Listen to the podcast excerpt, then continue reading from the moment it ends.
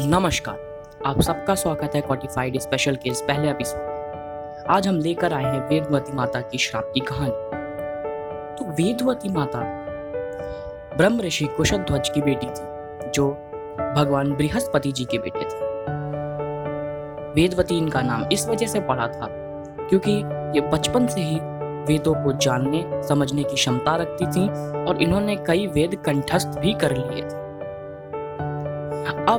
जब ये बड़ी हो रही थी धीरे धीरे कर कर इनका विष्णु जी के प्रति लगाव बढ़ता जा रहा था। एक समय ऐसा भी आया जब इनके मन में विष्णु जी के लिए लगाव इस स्तर पर पहुँच गया कि वो इन्हें अपने पति के रूप में अपनाना चाहती थी।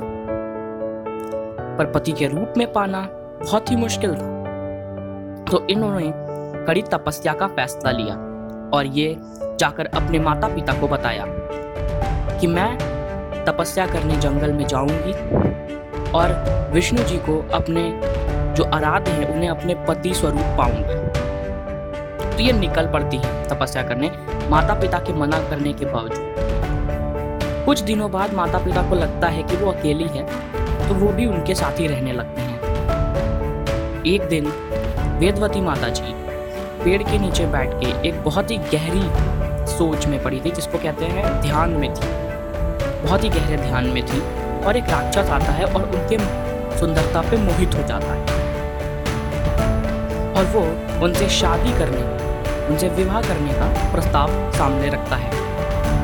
अब वेदवती माता जी तो विष्णु जी के प्रेम में लीन थी तो वो उन्होंने उसे साफ़ साफ़ मना कर दिया। राक्षस को क्रोध आया और उसने उनके माता पिता को ही मार दिया और मारने के बाद चला गया।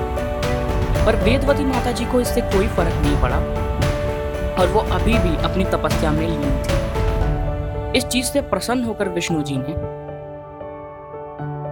उनको आ, अपना प्रत्यक्ष रूप दिखाया। उनके सामने प्रकट हुए और पूछा कि इतनी कड़ी तपस्या क्यों? तो उन्होंने बोला कि हे प्रभु मैं आपको अपने पति स्वरूप देखना चाहती हूँ। तो विष्णु जी ने कहा कि देखो वेदवती, इस जन्म में तो यह पॉसिबल नहीं। है इस जन्म में यह होना नामुमकिन है। पर हाँ अगले जन्म में तुम मेरी पत्नी ज़रूर बनो। तो वेदवती माता जी इससे संतुष्ट होती हैं इस वरदान से और फिर अपने आप को विष्णु भगवान की साधना में ही लीन रखती है। एक समय की बात थी कि रावण भी उसी पथ से गुजर रहा था जहाँ पे इनका आश्रम अब होता क्या है कि रावण इनकी सुंदरता देखता है और उनपे मोहित हो जाता है। और रावण इनसे शादी का प्रस्ताव रखता है। वेदवती माता जी जो है हमारी, वो अभी भी विष्णु जी की साधना में लीन रहती हैं। और उन्हें किसी से विवाह करने की कोई आवश्यकता नहीं थी, क्योंकि वो जानती थी कि अब अगले जन्म में तो कृष्ण जी मेरे पति के रूप में रहेंगे। तो उन्होंने ये प्रस्ताव ठुकरा दिया। और रावण के साथ होता क्या है कि रावण तो भाई क्रोधित आदमी उसे क्रोध आ गया कि मेरे प्रस्ताव को ठुकरा दिया उन्होंने उनके बाल पकड़े और बाल खींचकर अपने साथ ले जाने लगा उनको घसीटने लगा। वेदवती माता जी ने अपने बाल काटे और पहले मुक्त और बोली कि, हे रावण, तुमने एक औरत की शुद्धता को भंग किया है। और इसके लिए मैं तुम्हें श्राप देती हूँ कि मैं ही तुम्हारे मरण का कारण बनूँगी। मैं ही तुम्हारा काल बनूँगी।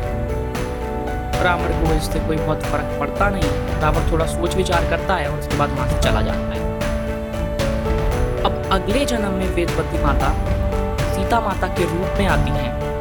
और राम जी की पत्नी बनती।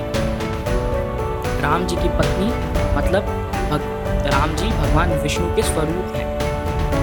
तो भगवान विष्णु जी का दिया हुआ वरदान सत्य होता है। और सीता माता को जब रावण उठाकर लेके जाता है तो वहाँ भी वहाँ पे भी होता ये है कि सीता माता की वजह से ही राम भगवान समुद्र लांग कर लंका आते हैं और रावण का वध करते हैं।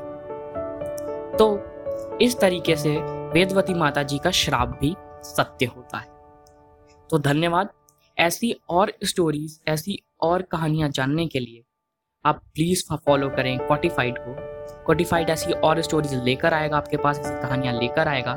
और मैं बताना चाहूँगा, इस कहानी से जो हमें एक इंस्पिरेशन मिलती है ना, वो मिलती है कि लाइफ में अपने करेक्टर को हमेशा मज़बूत रखना चाहिए। इफ़ करेक्टर, अगर आपका वो जो चरित्र है, अगर वो स्टेबल है तो आप कोई भी परेशानी लांग सकते हैं। तो धन्यवाद, और इसी के साथ आप कोटिफाइड को प्लीज़ फॉलो कर दीजिएगा। अगर स्टोरी पसंद आई तो उसे शेयर कर दीजिएगा। धन्यवाद।